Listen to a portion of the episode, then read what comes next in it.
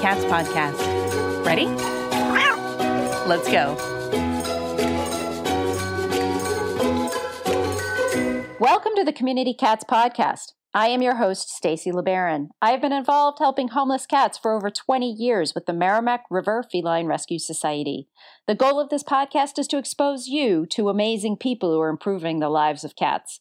I hope these interviews will help you learn how you can turn your passion for cats into action. Today, we're speaking with Cheryl Ann Fernandes. Cheryl Ann is the shelter care representative for PetLink. Cheryl Ann's been on our show before. She is episode number 68. So if you'd like to find out more about her history and her experiences in animal welfare, I recommend you go to the communitycatspodcast.com website. And in the search bar, you can put number 68 or Cheryl Ann Fernandes, and you will find her show there. Today, we are kicking off the month with microchipping madness. And we are interviewing folks that have a special love and passion and knowledge around the microchipping industry. And that's why we have her here with us today. So, welcome to the show. Thank you. I'm excited to be here for a second time. Microchipping Madness. I thought it would be fun to have this theme going along during the month of March for those of us who aren't like crazy basketball people. Um, I'd be one of those. I know about cats. I don't know about basketball. and so, thinking about what about microchipping? Obviously, you work for PetLink, but what about microchipping makes you like super excited? You know, it's microchips are the animal's silent voice. It's the way that an animal has a more opportunity or a better chance to get home besides the collar tag, besides the identification visually it is really about pet reunification for me. And, and in my history of working in animal shelters and working in animal control facilities and nonprofit organizations, it's so frustrating when you see a well taken care of animal and they come in and they're happy and they're well mannered and you have no idea who their parent is. You have no idea who the owner is, how to get them back to whoever they belong to because the collar was missing, or maybe they were picked up in a neighborhood that they probably strayed away from. So if a microchip is implanted, it's not a 100% guarantee i'm not going to say that but it certainly has a much better chance of reuniting that pet back to that parent tell me a bit about the actual uh, microchip itself um, and how it all works I unfortunately have a good uh, ability of calling the microchip that doohickey that you kind of stick into your cat. So I'm extremely technically oriented. So I thought maybe you could share with us a little bit more uh, than that on the, the science of microchipping. Well, it's not a GPS, so let's start with that. So it doesn't send off a signal that then you can turn your phone on and go search for for that cat or that dog. So it is not a GPS technology as far as I know has not gotten there yet. Basically what a microchip is is it's small item probably about the size of a grain of rice for folks who are are not familiar with how big one is. They range you know within tiny little millimeters probably. And what that is it's an rfid radio frequency technology. So if you ever hear a microchip being called rfid that's what it stands for radio frequency identification and that is just meaning that there's a tiny little radio wave inside of a capacitor, for me in my big fancy words, um, that has an antenna that's wrapped inside of that microchip. And then then what cover and there's other components to it as well but it's it's sedentary so it doesn't it's inactive it doesn't do anything it just sits inside of a, a casing of either a polymer or a glass encasing so inside there is stored on that little antenna is your is not your information is the pet microchip information. And very often sometimes also the company that manufactures their id information as well. So for example with petlink it's going to have it's going to start off with 981 because that's the international microchip code that we manufacture under. And then sometimes in the older style you would also have the petlink microchip number show up. So when you wave over the scanner to the microchip, it's actually going to then wake up that antenna for lack of a better way to say it and then it's going to read that microchip number on that scanner now the due diligence is up to the person reading the number on that microchip scanner to know who to call there are some cheat sheets out there with all of the microchip companies or most of the microchip companies listed with their manufacturing code on it and their call center or their database information. It's not always true nowadays. I've been doing microchips for this company about 4 years now and I've seen I've seen a a surgence of microchip companies that are coming on board that don't really have their own microchip code. So they're they're sharing a micro a manufacturing code. So there's seven or eight different companies out there that all have the same manufacturing code. So how do you know who to call if you're an animal control officer and you get one of those microchip numbers in so we can certainly touch base on like registrations and and how to make sure that your animal that has a microchip is registered properly as well as being purchased from a reputable company. So that gets into a lot of information that is confusing to say the least. And there's been a lot of articles written about it. Uh, I know that the Chicago Tribune had done a blog about it a few years ago. And I also know that Pet, I think it's Lost Pets of Wisconsin, had also done some type of a article and blogging in two or three steps about how to make sure that you're buying from a reputable organization or reputable company as well as making sure that the database your animals in is the proper database when you have your cat microchipped either via a veterinarian or through a shelter and i don't know if you know the statistics of you know are more animals microchipped through shelters versus private veterinarians you know, they've had studies done on that before. I'd say a you, know, even 5 or 6 years ago or maybe 8 years ago it was probably more veterinarians. Now in my just in my experience, I'm seeing more more shelters doing it because more shelters are being by law, a lot of municipalities across the country are being not forced, but by law, they're being mandated, is the word I'm looking for, mandated to do microchipping. Veterinarians don't have that same um, law over them. So municipal animal control facilities have what I think a more personal vested interest in microchipping because they're in the business to pick up strays and find them either new homes or get them back to their owners, where veterinarians are pretty much dealing with the same pet owned already by their client.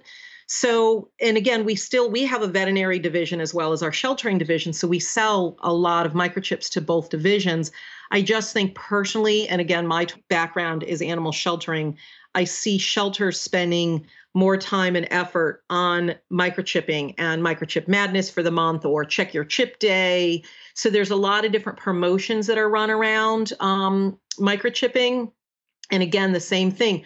Most animal control officers are equipped with scanners now, and a lot of them microchip, or I'm sorry, scan in like while they're in their ACO van or right out in the field. So if they pick up a dog, they're going to scan it and then they can get that animal home a lot quicker. I do know that back in like 2008, there was a study done by the Journal of American Veterinary Medical Association. And that actually had, I think it was like less than 2% of cats were reunited because they lacked identification. But if you actually microchip them, then it was going to be close to 60% of cats that actually would be able to get rehomed if they were picked up as a stray. Numbers on the dogs are are much higher. I think it was like 75% of animal dogs that are microchipped get home, you know, rehomed again. And that that variable of why 100% of them don't get rehomed, it could be that the microchip wasn't picked up. It could be that the when the microchip was scanned, they didn't know who to call, or the microchip had old or outdated information on it. So there's many factors that lead into why a microchip isn't always 100% going to rehome that animal. Does your organization not have a clear vision of what its goals and objectives are? Does it seem like everyone on your board has a different idea of what you should be doing and how to do it? Well, I can help you with a visioning workshop. I offer affordable, quick, and painless strategic planning services for a small organization. I can even offer my services virtually. Are you interested? Just reach out to me at Stacy, S T A C Y, at communitycatspodcast.com. If you like the Community Cats podcast, and would like to help promote community cats in your state, then we need you. We're looking for a couple of people from each state to be community cats ambassadors. What do you get by being an ambassador? You'll be mailed a promo kit of items to use to help promote the show at any event that you attend in your state. If you don't attend many events, hey, that's okay too. Do you have a network of people that love community cats? You can help with emailing groups in your state to let them know about the CCP and offer them the benefit of community cat swag. The more we can spread the word about the show, the more we can do to help cats across the country. Please email Stacy, S T A C Y, at communitycatspodcast.com if you'd like to represent your state. Thank you. Lots of food for thought here, but I'm going to ask a question from a shelter's perspective. Um, I'm sure you talked to quite a few different shelters. What have you heard from the shelters that have decided not to offer microchipping? Why do they choose not to do that? I've heard a few different. I've seen that they've done their own internal surveys on pets that come in microchipped and the return to owner rate. And and I think the bigger picture of that if they choose not to spend the money because they they don't see that the return to owner rate is high some municipalities don't have or even animal shelters or rescue organizations don't have the funding because microchips cost money. So they may not have the the wherewithal. They may not have grant money available or municipal money available. The state of illinois from my understanding requires by law an animal to be microchipped in any municipal facility but two things are wrong with that law. One is it's an unfunded mandate. So, how are these municipalities who are already on a shoestring budget going to be able to afford to purchase microchips? i.e., that's why these 900 companies are popping up and these these lesser expensive, um, somewhat difficult chips to trace are popping up. And the second part of that is is there was nothing in that law that requires the registration to occur. So you can microchip all you want, but if that animal doesn't have a registration attached to it, or if you can't track that box of microchips back to that that purchasing agency, how the heck are you going to know where that dog goes home to? Yeah, I mean uh, the the whole concept of registration, I feel like that's almost the the missing piece of the puzzle because I, I feel like we haven't quite figured that one out, which is how to really ensure that that registration information is always kept current. It's at the due diligence of the person, the owner, whoever has that that chip registered to them. And unfortunately, it you know, it's not like the electric bill when you don't pay the electric bill the lights go out and you have to call them. There's no urgent action that goes into kicks into place to really make that person get that call to action to update their information do you have any ideas on how to to rectify that challenge? You know it is it's actually something that has i've struggled with working for a, a manufacturing company as well. Every company has their own database. So whatever company you're dealing with whether it's HomeAgain or avid or 24 pet watch or akc you are going to find that their microchips go primarily into their database. It doesn't mean that there aren't shared databases out there. You can put any microchip number into any database you want. But how are you going to know if you're an animal control officer and you pick up a uh, microchip or pick up a dog that's got a microchip from one manufacturer in it? How do you know that he's registered in another database? So that is the difficult part. There are no federal laws requiring one central database because remember, these are all privately owned manufacturing companies and distribution companies. In Europe, there is a, a requirement for one central database to happen. Um, I don't see that happening in the United States just because of free enterprise. What has occurred is there's a search engine out there put out by AHA, which is the American Animal Hospital Association. I always get that one a little messed up, but I just remember it as www.petmicrochiplookup.org. So it's www.petmicrochiplookup.org. You can search that on your phone, on your computer, on your tablet you're an animal control officer you're out in the field you scan a cat or you scan a dog. Heck you can you can microchip horses with it now. Cattle uh, my boyfriend's uh, turtle tortoise is microchipped. Um, i know snakes that are microchipped. I've got wildlife folks that do their releasable wildlife.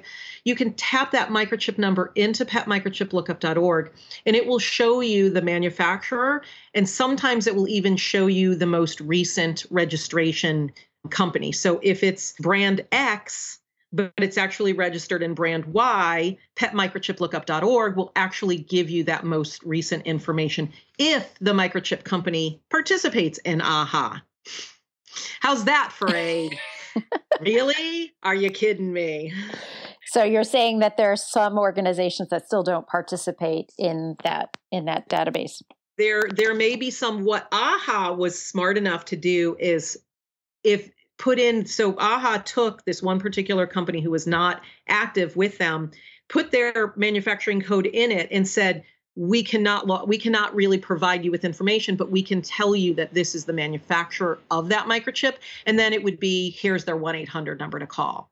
So they they aha was actually kind of smart and kind of saw that coming down the pike so actually kind of put that safety net in in order to make it a little bit easier for the searching organization or agency. Cheryl Ann, I want to thank you so much for kicking off our March Microchipping Madness Month and providing all this great information. I feel like I've understood microchipping on the ins and outs, and I'm bound and determined to make sure we've got something in place in our community to ensure that everybody is uh, registration up to date. Absolutely. I agree with you. I stand right next to you on doing that as well. Thank you. Thank you. Want to learn more about grants? Register for Grants 101, a Community Cats podcast webinar on March 30th at 2 p.m. Eastern Time. Learn the ins and outs of writing grants, how to track them, and how to do follow up reports. This is a perfect educational opportunity for a small organization looking to develop a strategic grant writing program as a fundraiser.